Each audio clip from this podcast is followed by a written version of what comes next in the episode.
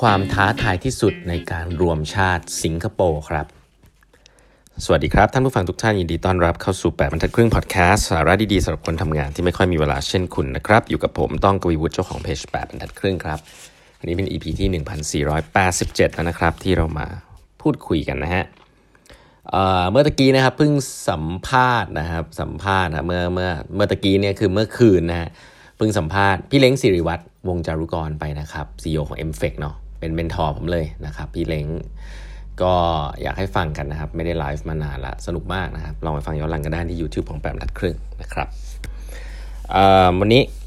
จะเล่าต่อถึงหนังสือ leadership นะฮะของ Henry Kissinger นะครับ จะเล่าตอนของลีกวนยูเป็นหลักนะฮะซึ่งน่าสนใจนะครับลีกวนยูกีพูดไปถึงเรื่องว่าปัญหาแรกที่เขาเข้ามาแก้ก็คือเรื่องของ housing แล้วก็ corruption นะแก้ยังไงก็ไปฟังย้อนหลังได้นะครับ แต่สิ่งที่มันเป็น challenge ใหญ่เลยนะครับของสิงคโปร์เนี่ยในการรวมชาติเนี่ยเคยนึกภาพนะว่าสิงคโปร์เนี่ยเป็นประเทศที่เราพอทราบนะทุกวันเนี่ยคือมีคนที่หลากหลายมากครับมีทั้งจีน อินเดียนะครับมาเลนะฮะปัจจุบันนี้เห็นเป็นเรื่องปกติอย่างนี้ใช่ไหมแต่จริง ๆ แล้วเนี่ยเมื่อก่อนเนี่ยเรานึกภาพสักห้าสิบปีหกสิบปีเจ็ดสิบปีแล้วมันมีปัญหามากนะฮะคือ ไม่มีไม่ไม่มีคนรู้สึกว่าสิงคโปร์นี้ปลอดภัยเลยครับเพราะว่ามี ethnic ethnic เขาเรียก ethnic diversity สูงมากนะครับ สิ่งที่น่าสนใจก็คือว่าเชื่อไหมครับว่าลีกวนยูเนี่ยเคยมีไอเดียนะครับว่าอยู่แบบนี้อยู่ไม่ได้แน่ๆนะฮะเพราะว่าสิงคโปร์เนี่ยอยู่ในจุดที่หมิ่นเหม่มากในเชิงของยุทธศาสตร์ location นะคืออยู่ติดกับมาเลเซีย แล้วก็อินโดนีเซีย ซึ่งเป็นประเทศที่ซึ่งซึ่งเป็นประเทศที่แบบมีความมี culture ของตัวเองแล้วก็เป็นคนมาเลยนะเป็นคนมาเลย ราะฉะนั้นแล้วเนี่ย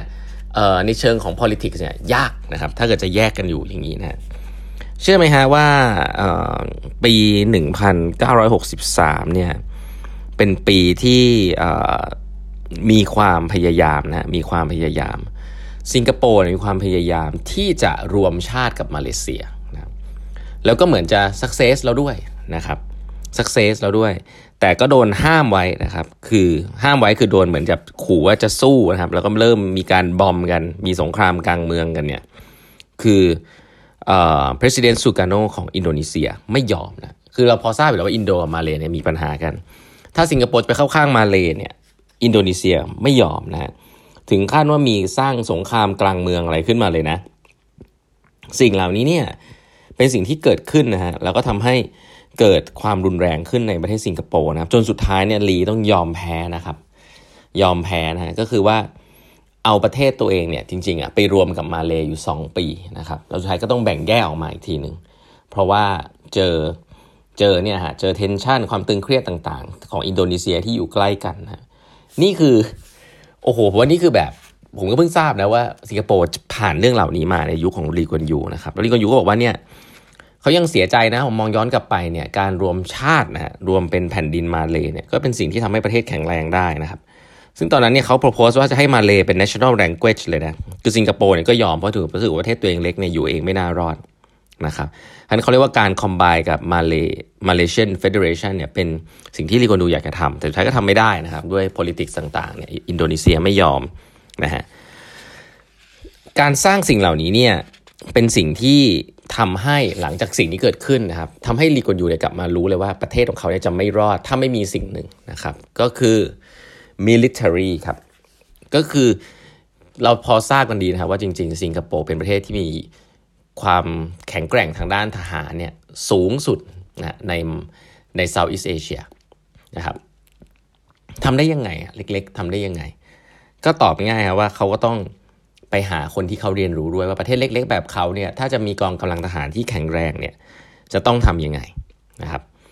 เขาก็เลยไปเรียนรู้นะฮะจากประเทศอิสราเอลครับคือผมรู้สึกว่ามัน global mindset มากๆนะที่คุณยูไปไปเรียนรู้วิธีการสร้างกองทัพที่แข็งแรงจากประเทศอิสราเอลเพราะอิสราเอลเป็นประเทศที่คล้ายๆกันคือไม่ค่อยมี resource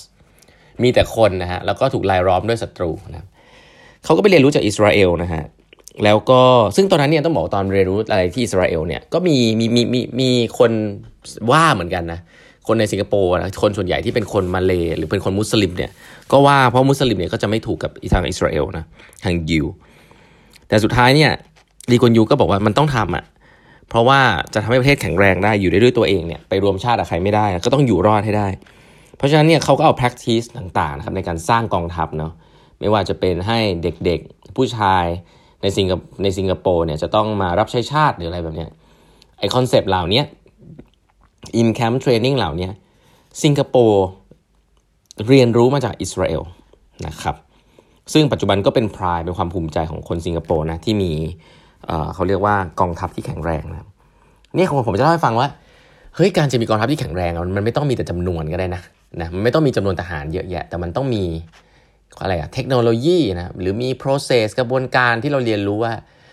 ไอ้ที่มันดีๆเนี่ยมันเป็นยังไงนะครับก็รีกวนยูทำเรื่องนี้ด้วยนะฮะนอกเหนือจาก housing และ corruption และต่างๆเนี่ยทำเรื่องการทหารด้วยนะครับ แล้วก็แข็งแรงนะครับอีกเรื่องหนึ่งที่ดีกวนยูทำน่าสนใจก็คือว่า language policy ครับเขารู้นะว่าเขาไม่สามารถ เออการที่เขาประกาศว่าประเทศจะจะใช้ภาษาอะไร ที่เป็นภาษาทางการเนี่ยภาษาเขาเรียก official ในในประเทศสิงคโปร์เนี่ยจะเป็นสิ่งที่ทำให้คนทะเลาะกันได้นะเพราะว่าถ้าบอกเป็นภาษาจีนเนี่ยก็ไม่ได้นะครับ เพราะว่ามีคนจีนแค่ส่วนหนึ่ง บอกเป็นภาษามาเลยก็ไม่ได้นะครับ เพราะเป็นมาเลยแค่ส่วนหนึ่งภาษาทมินก็ไม่ได้นะครับ สิ่งเหล่านี้เอ่อก็เป็นปัญหานะครับ สุดท้ายลีกวนยูเนี่ยบอกว่าอะเอาแบบนี้ฮะ เขาเอาภาษาอังกฤษครับ เป็นภาษาภาษากลางที่ใช้กับ government ว่าเขารู้ว่าว่าภาษาอังกฤษเนี่ยจะเป็นสิ่งที่มีประโยชน์กับคนในประเทศนะทั้งที่ไม่ได้เป็น mother tongue เลยนะไม่ได้ภาษาอังกฤษเนี่ยไม่ได้เป็นภาษาสำหรับคนพื้นเมืองตรงนั้นเลยนะครับแต่แน่นอนโดนโคโลไนซ์ด้วยอังกฤษหรืออะไรอย่างเงี้ยก็ว่าไป เขาก็ยังบอกว่าให้เมนเทนแล้วก็ใช้ภาษาอังกฤษเป็นภาษาภาษาที่1นนะครับใช้ภาษาอังกฤษภาษาที่ 1 แล้วก็ภาษาอื่นๆ ที่มีศักและสีเท่ากันนะฮะ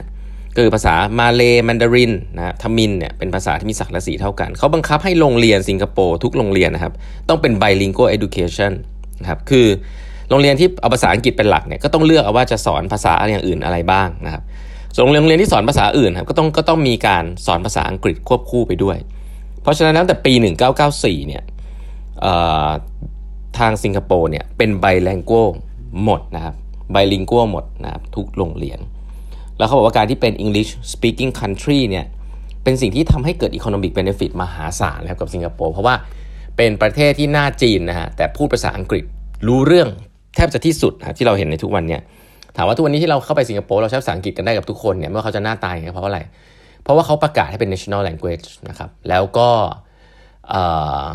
ใส่เข้าไปในหลักสูตรของโรงเรียน ทุกโรงเรียนว่าจะต้องมีเรียนภาษาอังกฤษนะครับสิ่งเหล่านี้แหละฮะที่ผมแตะไว้แค่นี้ก่อนว่า ประเทศเขาก็ผ่านการแก้คอร์รัปชันมานะครับ แก้เรื่องที่ดินทำกินมา แก้เรื่องอะไรอะ่ะ แก้เรื่องกองทัพนะฮะ แก้เรื่องการศึกษามานะครับ ก็สามารถทำได้ในช่วงอายุของนายกคนเดียวนะครับแล้วก็มี global mindset จริงๆนะครับคืออ่านแล้วก็ชื่นชมนะ คืออาจจะมีมันมีอุปสรรคแหละ แต่หนังสือเล่มนี้คงไม่ได้พูดอุปสรรคอะไรขนาดนั้นนะ ก็แน่นอนทำยี้ได้ก็ไม่ใช่ประชาธิปไตยเต็มเต็มใบร้อยเปอร์เซ็นต์นะเขาก็ค่อนข้างจะ เด็ดขาดนะครับ แล้วก็ค่อนข้างจะทำให้คู่คู่แข่งเขาอ่อนแอไปด้วยนะครับ ก็เราก็ทราบมาดีอยู่ลีกันอยู่ก็ก็เป็นแบบนั้นนะครับแต่ว่ามันก็ทำให้ประเทศเจริญได้จริงๆนะครับแล้วก็แก้ได้นะครับเดี๋ยวมีอะไรที่เขาทำอีกเดี๋ยวเล่าให้ฟังครั้งต่อไปนะฮะวันนี้เวลาหมดแล้วนะครับฝากกด subscribe แบมดัดครึ่ง podcast นะฮะแล้วพบกันใหม่พรุ่งนี้ครับ สวัสดีครับ